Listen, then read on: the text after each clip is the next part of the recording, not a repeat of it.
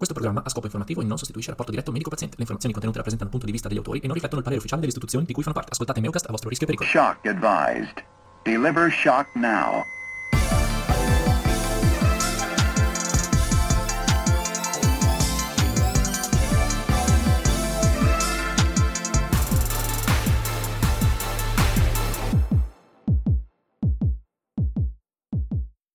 Ciao a tutti e bentornati su Meucast, il podcast di medicina di emergenza e urgenza. Io sono Alessandro e con me c'è Enrico. Ciao Enrico. Ciao, ciao Alessandro, ciao, buongiorno. Oggi parleremo di molte cose eh, che scoprirete strada facendo. Prima di tutto, mh, mm, Enrico, puoi eh, spiegarci brevemente chi sei e cosa fai? Certo, io sono uno specialista in medicina d'urgenza, mi sono specializzato a novembre a Padova, ho fatto 5 anni lì e sono umbro, in realtà vengo da Perugia, ho fatto, ho fatto l'università a Perugia. E in realtà l'ultimo anno poi di medicina d'urgenza l'ho passato come, come contrattista Covid nel pronto soccorso a Padova. Da come lì poi... molti dei nostri. Esatto, esatto, esatto, beh, per l'urgenza, sì. Mm. E, e, da lì poi appunto mi sono specializzato e ho deciso di, di fare una serie di, di, di esperienze un po', un po' diverse per sondare il terreno intorno a noi. Ho capito. E quando non sei al lavoro hai del- degli hobby? Cosa fai nel tempo libero? Allora, principalmente ehm, arrampico, vado molto Bello. in montagna e diciamo che quando- eh, insomma, essendo umbro non abbiamo grosse montagne lì, quindi è stato sempre un po' un, un sogno che non ho realizzato fino a che non sono arrivato qua. E poi avvicinandomi alle Dolomiti, appunto, ho scoperto in realtà l'arrampicato, ho scoperto ehm, l'escursionismo, mi sono un po' avvicinato poco a, all'alpinismo e viaggio molto. Durante la specialità cercavo di viaggiare ogni sei mesi, mi davo come scadenza per, per sfogare un po' lo stress, sei mesi, cioè ogni sei mesi di, di, partire, magari andare da qualche parte da solo principalmente, in modo che, che potevo staccare un po' con tutto. Mm. Queste sono le cose principali. Vabbè, ognuno ha la sua strategia per mm. evitare il burnout. Eh, esatto, esatto, più che altro per ripartire da zero dopo, sì. dopo sei mesi di lavoro. Forse è, proprio, forse è proprio la tua passione per i viaggi che è nato poi la tua, eh, insomma, la tua, le tue esperienze all'estero anche di lavoro. Sì, dai, diciamo che eh, io ne ho fatte alcune, ho fatto qualcosa già in, um, durante l'università con l'Erasmus, in realtà nulla di um, impegnativo, ho fatto sia l'Erasmus normale che il, che il traineeship e, e poi dopo... dopo Dove sì, sei stato? Sono stato prima a Praga un anno e poi in, in Olanda, vicino a Amsterdam, ah. dopo, dopo, la laurea. E, e, poi da lì sì, diciamo, ho coltivato un po' per tutta la specialità la, il desiderio di, di, staccare un po', di cambiare, eh, di cambiare ambiente. Avevo in programma di andare in Sudafrica, ho trovato una, un accordo con l'università Cape Town, eh, purtroppo era poi arrivata la pandemia e, e è crollato tutto, quindi ho dovuto aspettare la, la fine, diciamo, della, della, specialità per riuscire ad andare via. Io spero di andarci in gennaio, sai, a Dove? Johannesburg. Ah, sì? Sì. In realtà è molto interessante, lì hanno una medicina d'urgenza che mh, è un po' particolare, però la casistica è ottima, uh, è abbastanza in evoluzione in quelle zone, quindi, quindi, è ottimo. Ovvio che sì, anche Johannesburg non è proprio eh, una passeggiata, perché comunque ci stanno un sacco di, di, di, di eh, c'è un sacco di criminalità principalmente, questo è il problema maggiore. Mm. Però, però, è bello, dovrebbe essere molto bello, quindi so, sono contento per te. Grazie, dai, speriamo che vada tutto bene. E um, dei Meu come te, che magari proprio come te hanno intenzione o voglia di cambiare un po' aria, che consigli ci dai? Allora, diciamo che secondo me è importante eh, tanto considerare quello che uno vuole fare, nel senso L'idea mia, per esempio, era partire durante la specialità e, e, questo sicuramente è facilitato in tante cose da convenzioni universitarie e dal fatto che sei anche un po' tutelato come specializzando, però deve, rendere, deve, cioè deve sempre anche considerare quello che vuole appunto fare in un determinato ambiente e il fatto che come specializzando ci sono tante limitazioni per le associazioni che ci prendono. Cioè esistono, eh, io mi ero un po' informato prima di, di, di di partire sulle varie possibilità. Esistono una serie di, eh, non so chiamarli enti, associazioni, insomma, che prendono gli specializzandi. Sto parlando del Crimedin, quindi dell'Università del Piemonte Orientale, sto parlando del QAM, per esempio, e, o piccoli, anche piccole convenzioni che possono esserci. Mi ricordo che quando ero al secondo o terzo anno c'erano delle convenzioni che, che giravano con Medellin eh, in Colombia per poter fare degli scambi, c'era qualcosa in Sierra Leone, si trovano. Eh, sì, io sia un po' per il fatto che mi sentivo incompleto comunque nella formazione, sia perché volevo apportare un aiuto che fosse un po' più anche forse di impatto, no? traumatico, nel senso che non sei più lo specializzando, ma è lì con un ruolo più definito e mi sono interessato maggiormente a quello che potevo fare come eh, specialista, non più come specializzando. E diciamo che le possibilità ci sono anche con le associazioni che ho già detto, però se ne aprono di nuove, principalmente mh, quella di cui sto parlando è Medici Senza Frontiere, che poi è quella con cui sono partito a, a, a gennaio. Loro per esempio non prendono specializzandomi per un discorso in realtà sia assicurativo sia perché non credo che possano fare degli accordi con l'università al momento mentre emergency magari c'è qualcuno anche che può essere interessato a emergency al momento o meglio quando io sono partito non eh, non considerava ancora i medici d'urgenza tra i medici che, che stava cercando. Questa è una cosa abbastanza abbastanza triste ma in realtà riflette un po' le tempistiche della nostra specialità, è ancora tanto giovane, tanti non ci conoscono, tanti ancora confondono il medico di pronto soccorso e il medico d'urgenza e, e quindi io credo che in futuro si aprirà anche emergency.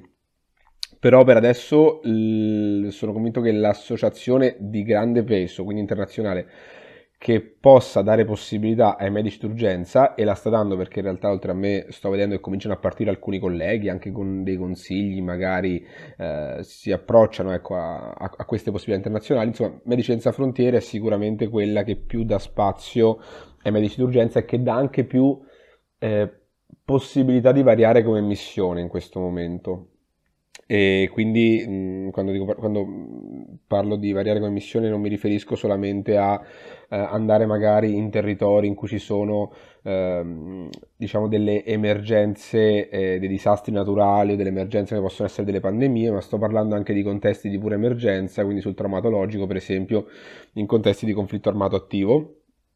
E quindi principalmente l'Ucraina o, o, lo Yemen come è stato per, per, me in cui perciò si può fare una medicina d'urgenza che fra virgolette è un po' più pura e settoriale rispetto al, a, al nostro classico ruolo che spesso si confonde anche con la medicina interna, si confonde con eh, l'infettivologia, si confonde un po' col servizio di igiene. È ovvio che se uno si vuole buttare un po' a scoprire questi, questo mondo internazionale deve mettere in conto che spesso questi eh, ruoli si sovrappongono abbastanza. Nel senso che sì l'urgentista puro, ma quando trovi in condizioni di emergenza in un contesto a basse risorse eh, sarà difficile che uno rimane limitato all'urgenza pura, nel senso alla gestione dell'urgenza, ma c'è tutta una parte organizzativa, burocratica spesso e, e di, sì, diciamo direzionale che deve tenere in conto, che, di cui poi si deve far carico. Questo è, è la realtà dei fatti. Parlaci un pochino eh, del tipo di missioni e della loro durata, che tu hai accennato che ci sono diversi tipi di missione e in diversi posti dove sono richieste competenze diverse. Eh, come funziona? Ah, diciamo che ehm, io quindi come, come, come, avete capito, come capito ho, ho fatto un'esperienza con Medici Senza Frontiere. Di solito eh, le missioni tendono a durare mesi, si parla di mesi nel senso eh, sei mesi di solito, per anche un discorso poi di um, come dire, adattarsi alla realtà in cui si sta, perché ovviamente cambia tutto, c'è il discorso della lingua che è importante, c'è il discorso di entrare all'interno di un sistema comunque che ha una sua organizzazione che fino a che non ci sei dentro non, non, non si conosce. E, ehm, questi, diciamo, il tempo è uno dei prerequisiti maggiori. È ovvio che poi è importante considerare la, la presenza della lingua, la conoscenza della lingua, principalmente lingue, lingua inglese e lingua francese, anche lo spagnolo adesso e l'arabo sono abbastanza favorite, però è ovvio che eh, forse inglese e francese sono, sono le, più, le, più, comuni. E quello che è, diciamo, maggiormente eh, neanche richiesto, però sì, forse cercato, e che poi in realtà è il fine di questo tipo di missioni, è ehm, tutte quelle abilità che riguardano la capacità di insegnare ad altri un determinato, non so, modello, una determinata modalità di gestione. Quindi eh, è anche per questo in realtà che secondo me una, cioè uno specializzando deve considerare quando partire, nel senso che eh, in questo tipo di missioni quello che spesso viene richiesto è saper fare, ma saper fare a un punto tale che si deve sapere anche insegnare. Perché effettivamente il fine di ogni missione umanitaria, o quello che dovrebbe essere il fine di ogni missione umanitaria, non è tanto andare a tamponare un determinato problema, ma cercare di creare una soluzione che possa durare nel tempo, nel senso che ognuno di noi passa e poi va e l'obiettivo in realtà è lasciare una traccia che poi continui, un segnale che poi continui. Certo, altrimenti eh, è solo turismo medico, nel senso se non hai niente da dare al paese in cui vai, sei lì solo per farti l'esperienzina e andare via, no? Esatto, turismo medico e, e sì, sì, assolutamente turismo medico e diventa anche forse, sì, lascia un po' il tempo che trova, nel senso che eh, in, questi, in, condi- in questi paesi, diciamo, dove ci sono emergenze più o meno prolungate, eh, anche il cambiarsi poi delle figure che passano da, possono dare delle impronte diverse, possono dare delle soluzioni diverse, quindi è importante dare una continuità, mm. dare una sorta di linea conduttrice comune, ecco, tra, tra, le varie persone che succedono, anche perché appunto le missioni spesso eh, tendono ad essere accorciate, allungate anche in base allo stress che c'è sul, sul personale che ne fa parte. Ricordandoci ovviamente che non c'è solo personale medico, ma in realtà il personale medico in, in questi contesti è spesso minoritario rispetto a altre figure, Ecco, quindi non, anche chi parte non deve pensare che si trova una valanga di medici davanti con cui, con cui lavorare, ma in realtà spesso è il medico che, ha, ehm, che si interfaccia magari con delle figure di, di, sì, di, di gestione infermieristica, eh, su tutta la parte di risorse umane, tutta la parte anche finanziaria, tutta la parte di sanificazione dell'acqua che è molto importante, tutta la parte infettivologica e, e insieme si collabora, si coopera, quindi non ognuno settorialmente, ma insieme per dare una linea di lavoro, ecco, e passare anche delle, dei modelli di lavoro al personale poi che esiste lì, cioè ai, ai locali principalmente. Loro li chiamano national staff, tutte quelle persone che tu vai a formare, perché alla fine non porti solamente, non cerchi di portare solamente una soluzione, ma cerchi di portare un modello per la soluzione, in modo che continui dopo di te. Ho capito, quindi sono anche del, quelle che sono richieste sono anche delle competenze, diciamo, quasi eh, da direttore sanitario, quasi da, da primario, sono cose che noi non, non, possiamo imparare durante la specialità solitamente. Come hai fatto tu a imparare a fare queste cose? Ma sai, in realtà ehm, quello che, che, che, hanno considerato molto nel, nel, nella mia esperienza è stato Principalmente il fatto che per esempio noi eh, facciamo dei piccoli, mh, dei piccoli corsi, possiamo fare tra specializzanti più grandi e più piccoli, ho fatto un corso ecografico, eh, per esempio insieme ad altri strutturati quando ero specializzando al quinto anno. E questo per loro è stato molto importante, sia tutta la parte gestionale anche come rappresentante per esempio, a loro conta molto, quindi in realtà non è che è richiesta puramente una, una funzione eh, eccessivamente manageriale, ma loro cercano quelle abilità, o meglio, cercano di vedere se tu hai o hai sviluppato delle capacità comunicative e di insegnamento. Per esempio, noi mh, nella scuola di Padova da cui vengo e, mh, si, si, si, punta tanto a un modello piramidale in cui il più grande un po' aiuta il più piccolo, cioè gli specializzanti grandi, gli specializzanti più piccoli, i piccoli piccoli del primo anno vengono adesso affiancati allo strutturato. E questa cosa però dà agli specializzanti anche o meglio, gli aiuta a sviluppare una capacità anche di um, tutoraggio quasi nei confronti dei più piccoli. Non c'è un tutoraggio diretto e puro, cioè a te viene affidato questo specializzando piccolo o tu piccolo hai questo grande, no. Però lavorando insieme e tramite il passaggio di informazioni che c'è quando lavoriamo anche in pronto soccorso insieme nello stesso turno, tutto questo diciamo che mh, almeno a me ha dato, poss- ha dato eh, delle, delle skills che che sono state poi molto apprezzate da Medici Senza Frontiere. Eh, oppure non so, nella, basti pensare se uno partecipa nella gestione, nella, nella creazione di qualche protocollo, oppure nell'organizzazione della didattica degli specializzandi. Mm, noi dobbiamo sempre pensare che non andiamo in un ambiente eh, di alta qualità, questa è un po' una realtà che va detta, nel senso che si va a lavorare spesso in ambienti a bassa qualità, okay? perché le risorse sono quelle che sono, perché il punto di partenza della, della conoscenza, l'informazione è quello che è, è molto, è molto basilare e, e non ci si aspetta in realtà che si porti uno stravolgimento sia di informazione, sia di cultura medica, sia di gestione. Piccoli passi, quindi in realtà anche quelle piccole skill comunicative, quelle piccole eh, capacità gestionali organizzative di ordine, in realtà sono molto apprezzate, forse più in alcuni casi di eh, tecniche puramente pratiche.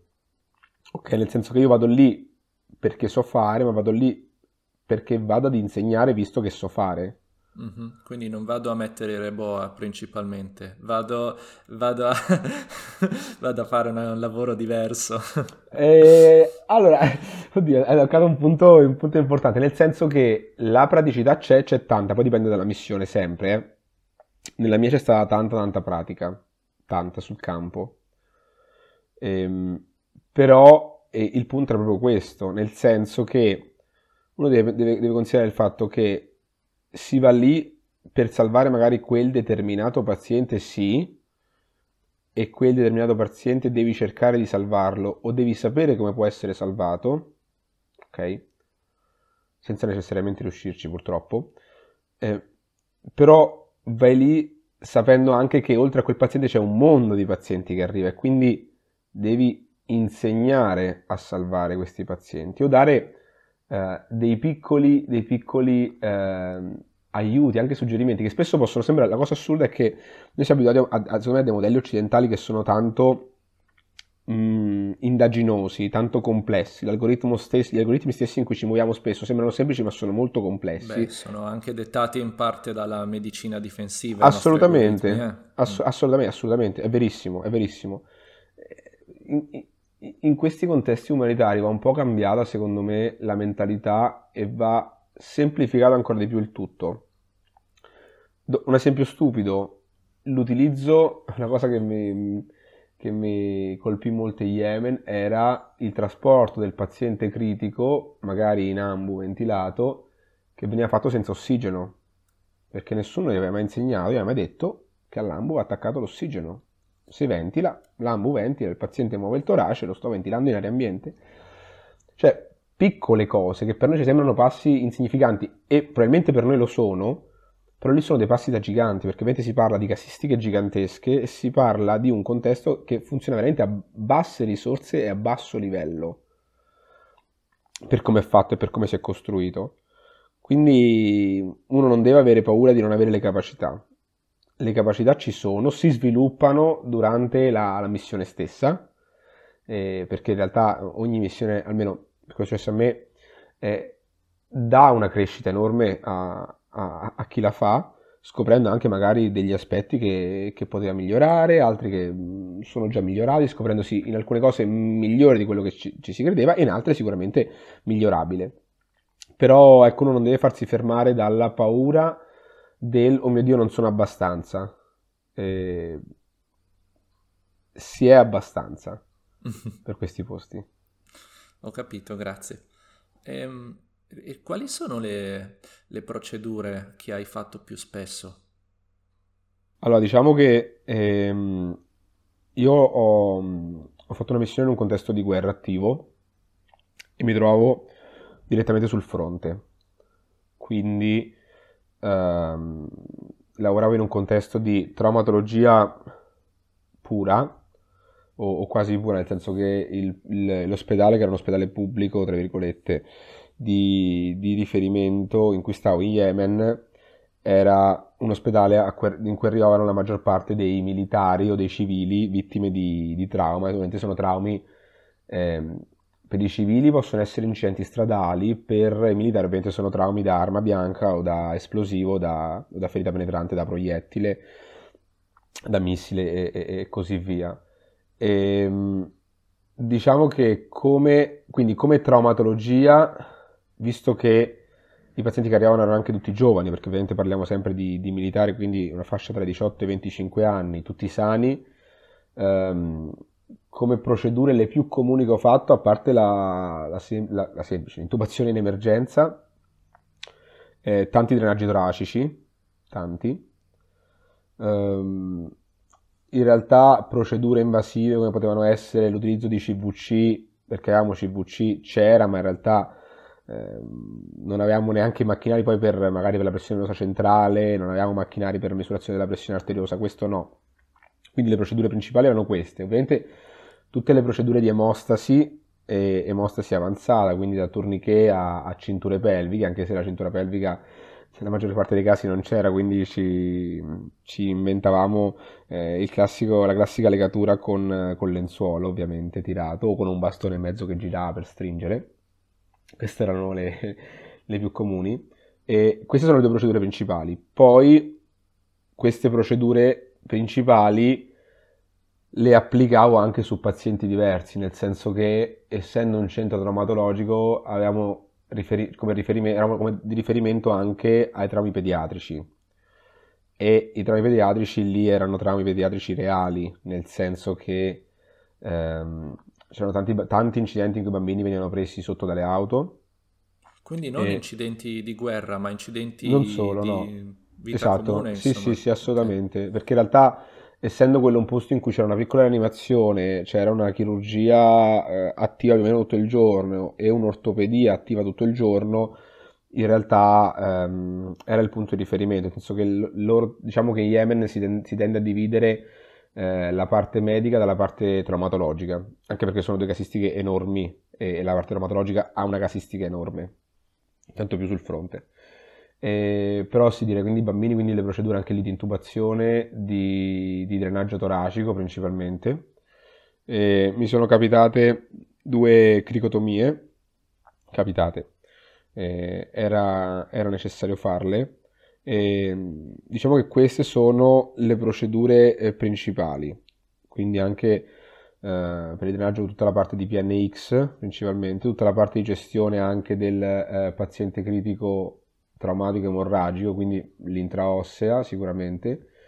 E, ehm, in realtà loro, siccome ecco, gli ultimi periodi mi è capitato anche di mettere alcuni quinton, questo per esempio era il discorso che facevo prima di eh, crossover fra, le, fra le, le, skill che uno ha, proprio perché appunto siccome eh, lì c'era un piccolo ecografo, veramente datato, e, e diciamo, io ho fatto vedere che si poteva mettere rispetto a come hanno fatto fino a quel momento una centrale con l'ecografo e, ve- vedendo che effettivamente questi pazienti non sanguinavano più come sanguinavano prima quando mettevano eh, le centrali, provavano a mettere centrali a caso, ehm, allora sono cominciati ad arrivare anche pazienti nefropatici, c'era qualcuno che li gestiva, c'era qualche nefrologo negli ospedali e quindi venivano un po' inviati in pronto soccorso per, per eh, mettere qualche quinto. Poi ovvio che c'era sulla tutta la parte eh, traumatologica minore, fra virgolette, tutta la parte di eh, corpi, corpi, estranei, proiettili,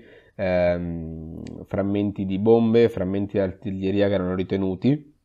Ovviamente questi sono, erano pazienti che difficilmente andavano in sala perché la sala era occupata da eh, tutta la parte traumatologica maggiore quindi anche tutta la parte di rimozione di, corp- di, di corpi estranei, di estrazione, quindi incisione, pulitura, eh, direi questa abbastanza. La parte ortopedica ovviamente, quindi riduzione di fratture, stabilizzazione della frattura, in pronto soccorso non avevamo un ortopedico, né veniva l'ortopedico perché era in sala. Facevamo tutto noi, nel senso la stabilizzazione, capire se era stabilizzato oppure no, controllare, fare il gesso. Noi non avevamo un radiologo, quindi non esistevano referti radiologici. C'era, chi, c'era un tecnico che faceva le TAC, anche col mezzo, avevamo una TAC, questa è veramente una, una, grossa, una grossa risorsa. Nella maggior parte dei casi non c'era mezzo di contrasto perché non c'era proprio, non si riferiva, né si sapeva usare, e, ehm, però non esistevano referti, quindi in realtà tutte le immagini erano stampate ancora su, su foglio e, e dovevi interpretarle tu. Scusa. Anche l'attacco. Pazzesco. Anche l'attacco a sezioni, sì. E, e dovevi interpretarlo tu, ovviamente. Anche per capire poi la procedura giusta, la procedura sbagliata, per capire se, ehm, per esempio, uh, sui tacchi in bianco se c'erano delle perforazioni o dove si trovava effettivamente il corpo ritenuto.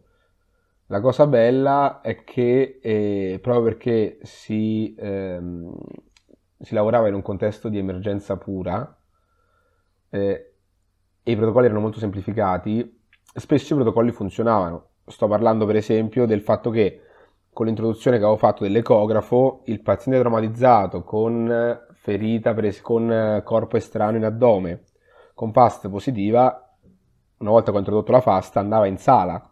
Quindi... Ah, ci andava davvero? Ci andava davvero. Poi, mica ovvio... come da noi. mica come da noi. No, questa, questa, questa, questa è una cosa molto bella. E, era, era, veramente bella questa cosa, nel senso che eh, quando portavi un modello, proprio per le risorse a basso, per le basse risorse che c'erano, anche dei piccoli cambiamenti o dei piccoli input, neanche di linee guida, dei piccoli input gestionali venivano accolti tanto. Poi ovvio che anche lì parliamo di una cultura, la cultura è una cultura molto particolare, una cultura eh, islamica importante in un paese che è in guerra da sette anni, quindi eh, il discorso era sicuramente più ampio, ecco, anche, anche sull'introdurre tecniche, sull'introdurre la gestione una gestione innovativa del paziente, però, però funzionavano, funzionavano. Eh, I drenaggi degli, degli pneumotoraci, per esempio, eh, erano, cioè, erano, gestioni che non richiedevano neanche quella indaginosità spesso che, che, che viene richiesta qui, ma perché, come hai detto tu, c'è un discorso di medicina difensiva, perché abbiamo delle metodiche per poterle approfondire, quindi diciamo che anche l'errore, o meglio il, uh, l'intervento, lì era un pochettino più elastico e largo come possibilità d'azione rispetto, rispetto a qui, ecco. Eh, è ovvio poi che sì, ehm, questi erano pazienti in cui insomma, tutti possono immaginare l'aspettativa di vita qual era, anche perché il paziente più comune che arrivava ehm, o era il paziente deceduto, o in periarresto ovviamente perché il trasporto comunque richiedeva circa 20 minuti dalla trincea all'ospedale in macchina e il trasporto non prevedeva ambulanze, prevedeva jeep o pick up eh, il paziente era caricato, basta. Scoop and run. Esatto, esatto. E... Che già mi sembra un po' troppo vicino per, per, essere a mio agio a essere 20 minuti dalla trincea, eh? Era un po', era un po' impegnativo. gli spari si sentivano bene. Sì, sì, sì, si vedevano eh. anche, sì, sì, tutta la parte di esplosioni e, e... sì, e missilistica, sì, sì, era lì. La notte soprattutto. la notte si, si sentivano abbastanza. E, ehm, però questo appunto il paziente classico che arrivava, se non era deceduto, era un paziente amputato, subamputato, era un paziente con eh, spesso anche ferite, o meglio, con corpi intracranici. Quindi in realtà sono pazienti giovani che arrivavano magari ancora eh, in vita, ma che avevano ovviamente un... non c'era, non c'era uno spazio terapeutico, ecco. Mm. Quindi anche lì purtroppo lo spazio di gestione, se non supportivo, era, era, poco altro. Ovviamente i pazienti su cui si poteva veramente agire erano tutti quelli con eh, trauma toraco-addominale mm. o amputati eh, o subamputati, nel senso su cui eh, l'applicazione di un tourniquet l'applicazione di eh, comunque compressi, di, un, di, una, di, una, compressiva per l'emorragia, di un blocco dell'emorragia o una sala precoce poteva portare a un minimo di, di possibilità di, recupero, ma neanche di recupero, forse di, salvezza, ecco, certo. in, in, termini molto, molto, molto franchi. Certo, capito. Grazie. Uh, per, per, concludere mh, mm, su, sull'argomento degli strumenti che si hanno a disposizione, quindi mi hai parlato della parte diagnostica, e, ehm, però in quanto invece a eh, diagnostica di laboratorio oppure anche solamente disponibilità dei farmaci, come, come si è messi? Allora, sai, questi eh, ogni contesto è, un, è, è, a sé probabilmente. Noi avevamo buona, un buon supporto da associazioni umanitarie internazionali che davano qualcosa. E, ehm, erano farmaci molto basilari, nel senso che mi sono trovato a mh, dover anche studiare dei tipi di curaro tipo, eh, che, che, che, non conoscevo minimamente. Eh, parlo o che non ho mai utilizzato, sto parlando dell'atracuro, del pipecuronio, farmaci anche ovviamente con un'azione eh, molto ritardata. Lì purtroppo devi inventarti un po' le cose, nel senso che avevamo dei farmaci a disposizione eh, che spesso non, non, non, il personale non conosceva. Io lavoravo principalmente con, eh, con infermieri, non c'erano medici formati lì, erano tutti medici di base, non venivano formati per l'urgenza e da quando è partito il conflitto non c'è stata più una formazione medica. Quindi eh, gli infermieri facevano la maggior parte delle procedure eh, e della gestione del paziente perché il medico non, non sapeva cosa fare e, e, non, e, non, e non, ci metteva le mani. quindi farmaci avevo qualcosa, c'era la chetamina, c'era il midazolam, eh, se parliamo in termini, in termini tecnici, di eh, curari c'era quello appunto che ho detto, non ho mai visto il rocurone, non ho mai visto la succinilcolina, c'era un po' di adrenalina ogni tanto che usciva fuori, c'erano così farmaci per caso in un cassetto così per caso, così per caso esatto. E come presidi anche lì poche cose. Tubi drenaggi sì c'era un chest tube c'era qualcosa avevano portato eh, il mio predecessore aveva mh, introdotto l'intraossea. Erano riusciti a reperire un po' di, di, di, di di intraossi che utilizzavano. I tourniquet erano bande elastiche semplici, non c'erano tourniquet, non c'erano i cut per esempio, quindi ah. anche la, la, capacità di utilizzarli era, era, abbastanza limitata. Le bande elastiche non so se le abbiamo usate, ma eh, non bloccano. Intendi il bendaggio israeliano? No, no, no, proprio delle bande elastiche. Immaginate, immagina come quelle che utilizziamo per fare stretching in palestra. Ah, ho capito. Eh, sono delle bande elastiche molto morbide eh, lu- larghe. con la pulsazione arteriosa non tengono. No, non tengono eh, nulla, non tenevano nulla, ne mettiamo 7-8 ne mettevamo. e quindi era, era, un po' inutile. Non c'erano ovviamente le, le, le maschere laringe, c'era un piccolo ventilatore, un Medumat, e per il pediatrico non c'era quasi nulla. Uh, c'era qualche tubo che ogni tanto saltava fuori, non c'erano ovviamente bugi, non c'erano introduttori. Uh, sto pensando a, ad, altre, ad, altre, cose. I set da crico c'erano quelli appunto sempre da, da combattimento, quelli pre, preformati, mm-hmm. preimpostati. E, in realtà il problema grosso lì però, e che secondo me spesso è sottovalutato, è la, la, l'algoritmo comportamentale. Nel senso, noi stiamo parlando di posti, io sono arrivato in un posto, per esempio, dove non esisteva il triage non sapevo neanche cosa fosse il triage, dove eh, non si conosceva l'arresto nel senso ritmo scioccabile o non scioccabile, dove non si conosceva la procedura dell'intubazione. Mm. Okay, I pazienti venivano intubati eh, senza induzione, senza farmaci, perché il paziente stava fermo oppure perché appunto eh, per loro l'agitazione stessa del paziente era un segno positivo, era vivo il paziente, finché mm. si muove è vivo ehm, non c'era una conoscenza spesso anatomica reale del paziente, non c'era tutta la parte, queste sono cose tanto piccole, ma le procedure venivano fatte senza guanti, non, non c'erano i criteri, la conoscenza della sterilità, della sepsi e dell'antisepsi, non c'era nulla di questo.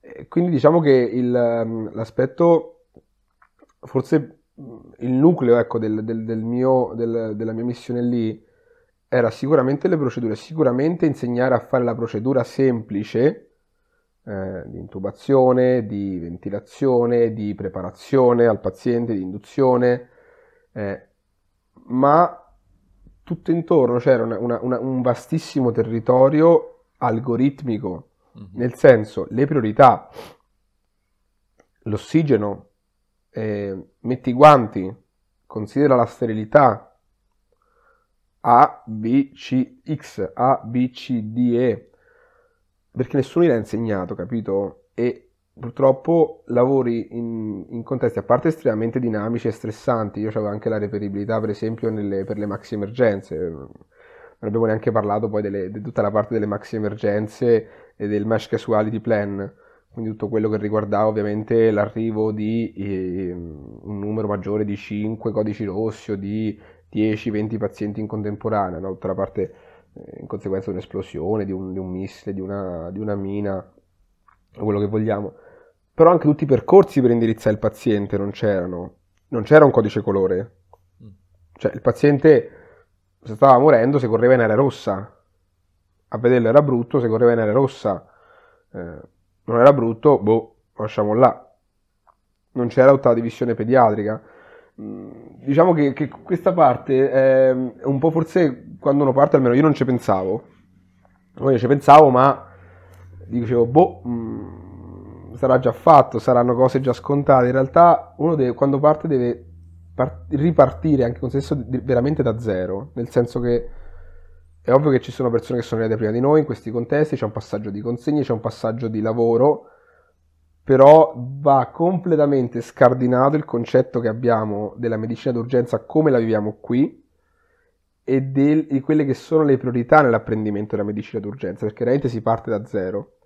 E la cosa bella e brutta contemporaneamente è che appunto si parte da zero, quindi si può fare tanto, ma è difficile e si rischia anche ovviamente poi di trovarsi in condizioni di difficoltà grossa, perché appunto l'introduzione del triage, io facevo anche, ho iniziato a, a fare l'ultimo periodo anche delle lezioni, per esempio, ci trovavamo in una stanzetta e io portavo il computer mio e facevo le slide, no? perché in queste missioni uno deve immaginare che sta sempre in ospedale o sempre eh, in fase attiva, ci sono anche delle fasi in cui deve organizzare il proprio lavoro, quindi io passavo me- metà della mia giornata lavorativa o tre quarti in ospedale o sul campo e un quarto o metà la passavo, cioè avevo un, tipo un ufficetto in cui appunto sia eh, innanzitutto raccoglievo quelli che erano il percorso, i frutti del percorso che stavo tracciando, sia organizzavo lezioni, sia riuscivo, sia ovviamente mi interfacciavo anche con persone ehm, col, col mio superiore, anche magari che gestiva il mio lavoro, o con gli altri miei colleghi per capire ok dove ci muoviamo, come ci muoviamo, il discorso prima che ti ho fatto per esempio della,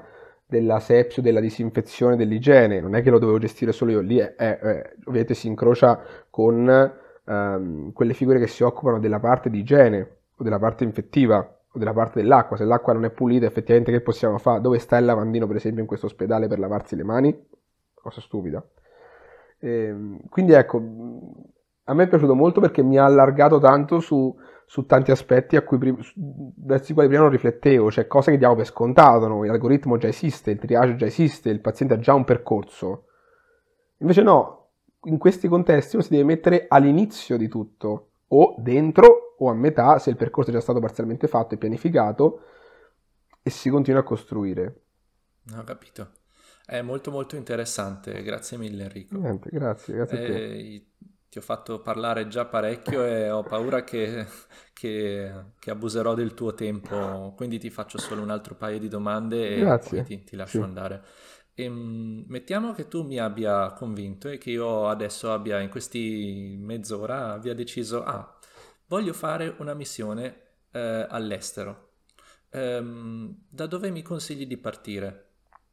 Allora, senza essere, essere di parte, eh, io credo che innanzitutto, eh, come, nella- come nell'emergenza, tutto parte dalla preparazione.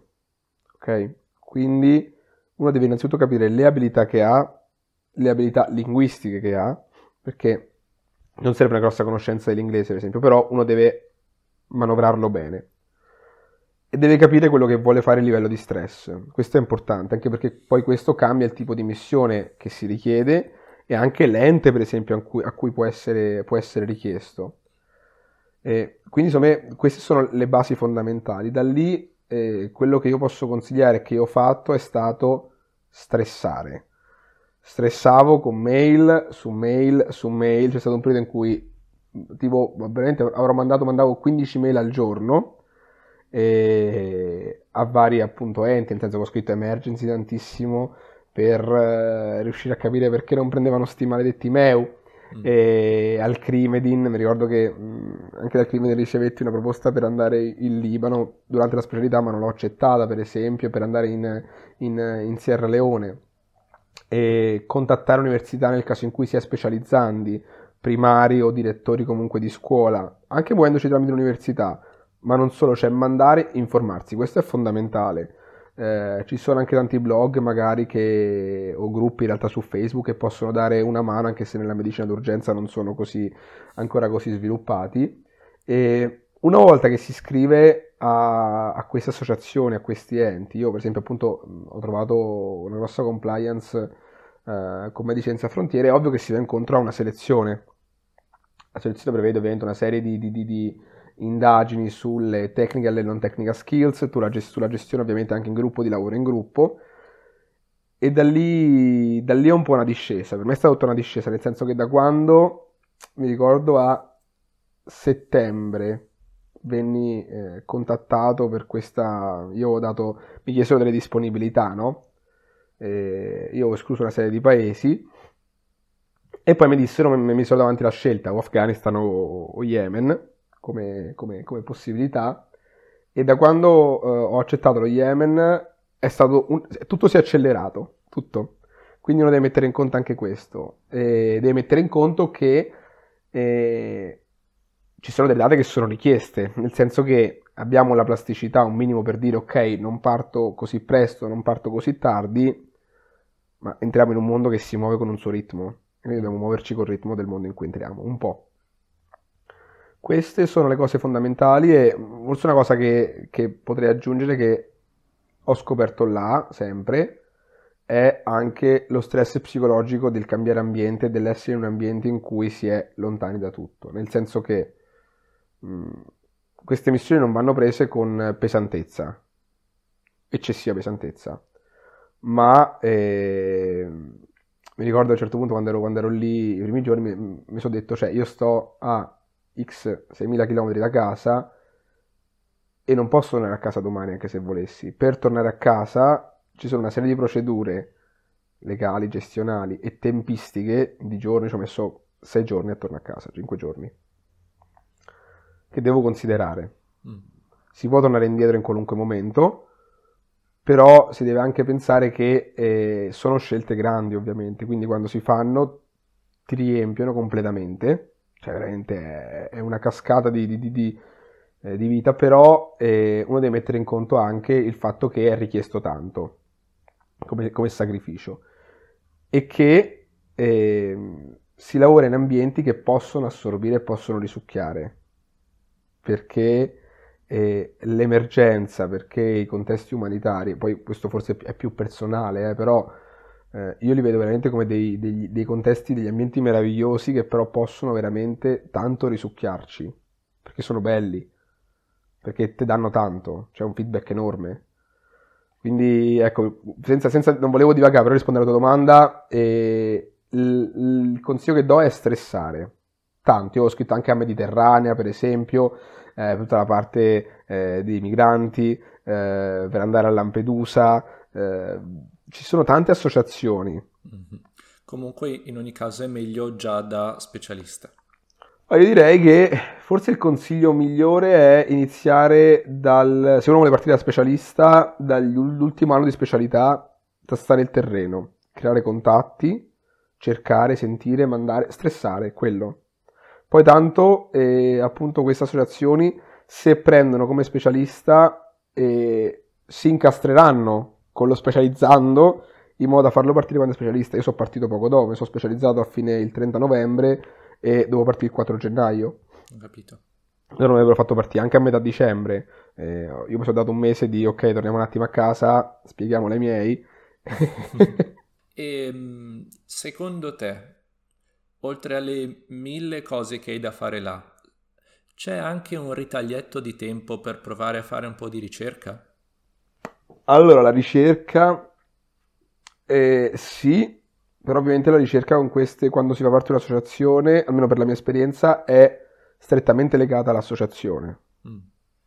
Non, è per, cioè non è per qualcosa di personale, quindi si deve interagire, sono principalmente eh, ricerche epidemiologiche, casistiche.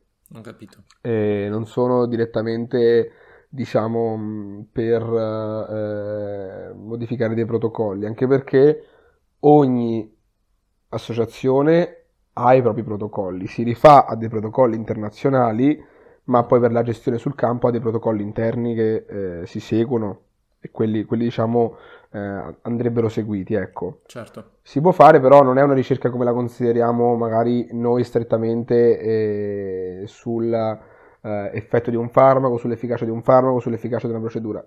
Ripeto, poi nella mia esperienza era anche difficile farla perché appunto c'era un contesto di emergenza, era difficile raccogliere dati, eh, per quanto ovviamente eh, c'erano delle, degli aspetti che potevano essere indagati di più. Però è, è tutto legato all'ente stesso, alla situazione poi che, a, cui si, a cui ci si affida. Ho capito. E pensi che ripartirai? Allora, ehm, è un discorso, è un discorso un po', un po' difficile, nel senso che per me è stata un'esperienza bellissima, e ho, ho stretto un rapporto con eh, degli yemeniti che stavano lì profondissimo, è una cultura molto interessante. È stato anche un, un'esperienza tanto impattante. E la cosa che più mi ha spaventato di questa esperienza, così almeno ha, avviso tutti, eh, o, o meglio chi, chi, può, chi, potrà viverla, eh, non è stata tanto la paura o il timore del contesto o di ripartire che c'è, ma la paura, appunto, quello che dicevo prima, che eh, io posso trovare in questo tipo di, di, ambiente un qualcosa che mi piace talmente tanto che mi risucchia, mm-hmm. ok? Perché quando uno parte deve mettere in considerazione questo. Tutto è, può essere transitorio, però eh, si va a vivere in una bolla e le persone che ho incontrato, molte persone che ho incontrato, ho visto che anche loro appunto avevano questa sensazione di vivere in questa bolla e avevano deciso di espandere questa bolla quindi di rimanere, di viaggiare continuamente come senza frontiere, ma perdendo un po' il nido natio. Mm-hmm. Quindi eh, sto in una fase un po' di, di dubbio, esatto, di riflessione, nel senso che mi manca tanto, mi piacerebbe, e poi ultimamente ho ricevuto anche delle, delle proposte per, per, Panama e per Haiti, quindi è, è, sono molto tentanti queste, queste proposte però eh, sto anche un po' pensando al rischio di essere veramente eh, risucchiato da questo mondo. Mm. Ecco, okay. perché so che per come sono fatto poi rischio di non tornare più. Capito. Però mi piacerebbe, mi piacerebbe sicuramente. Bene. Dai, direi che ti abbiamo stressato abbastanza no. oggi. Grazie. È stato veramente... No, mi ha fatto piacere in realtà, anche perché appunto è una cosa di cui non, non credo si parli tanto e almeno io, quando sono partito, non conoscevo o meglio conoscevo solo un medico di emergenza che era partito. Mm-hmm. E, e, quindi era un mondo per me completamente sconosciuto, anche perché non sapevo effettivamente quello che ci viene richiesto e spesso non lo sanno neanche queste, queste associazioni cosa chiederci, perché non ci conoscono. Mm-hmm. Quindi forse uno dei primi passi anche per affermarci come figura, che purtroppo è, è la fase in cui ancora siamo, cioè di, di, di far capire a, a, al mondo intorno a noi chi è il medico d'emergenza, perché mh, mm, forse non ce l'abbiamo chiaro neanche noi eh, troppo, troppo, troppo spesso. Eh, cioè, per, cioè, per, affermarci dobbiamo proprio farci sentire, capito? E quindi dobbiamo cominciare anche a farci conoscere. Mm. Quindi, quindi, per me è stato un po' anche questo, cioè ho, ho scritto cercando anche di proporre quelle che erano le mie possibilità, poi quello che potevo offrire, cioè dicendo ok, io posso offrire questo. E, e, è una bella cosa in realtà, perché poi vedi che effettivamente quello che ti viene richiesto è spesso quello che sai fare. E, e dicendo questo mi riferisco a tutti i colleghi specializzandi o specialisti in medicina di emergenza. È fatto per noi questo, questo, questo mondo. Sono d'accordo con te Enrico, grazie. No, grazie a te Alessandro, grazie. Va bene. Allora, eh, grazie, di essere, grazie ancora di essere venuto e uh, a presto Enrico. Grazie, grazie Ale. Grazie, ciao. ciao. Shock advised. Deliver shock now.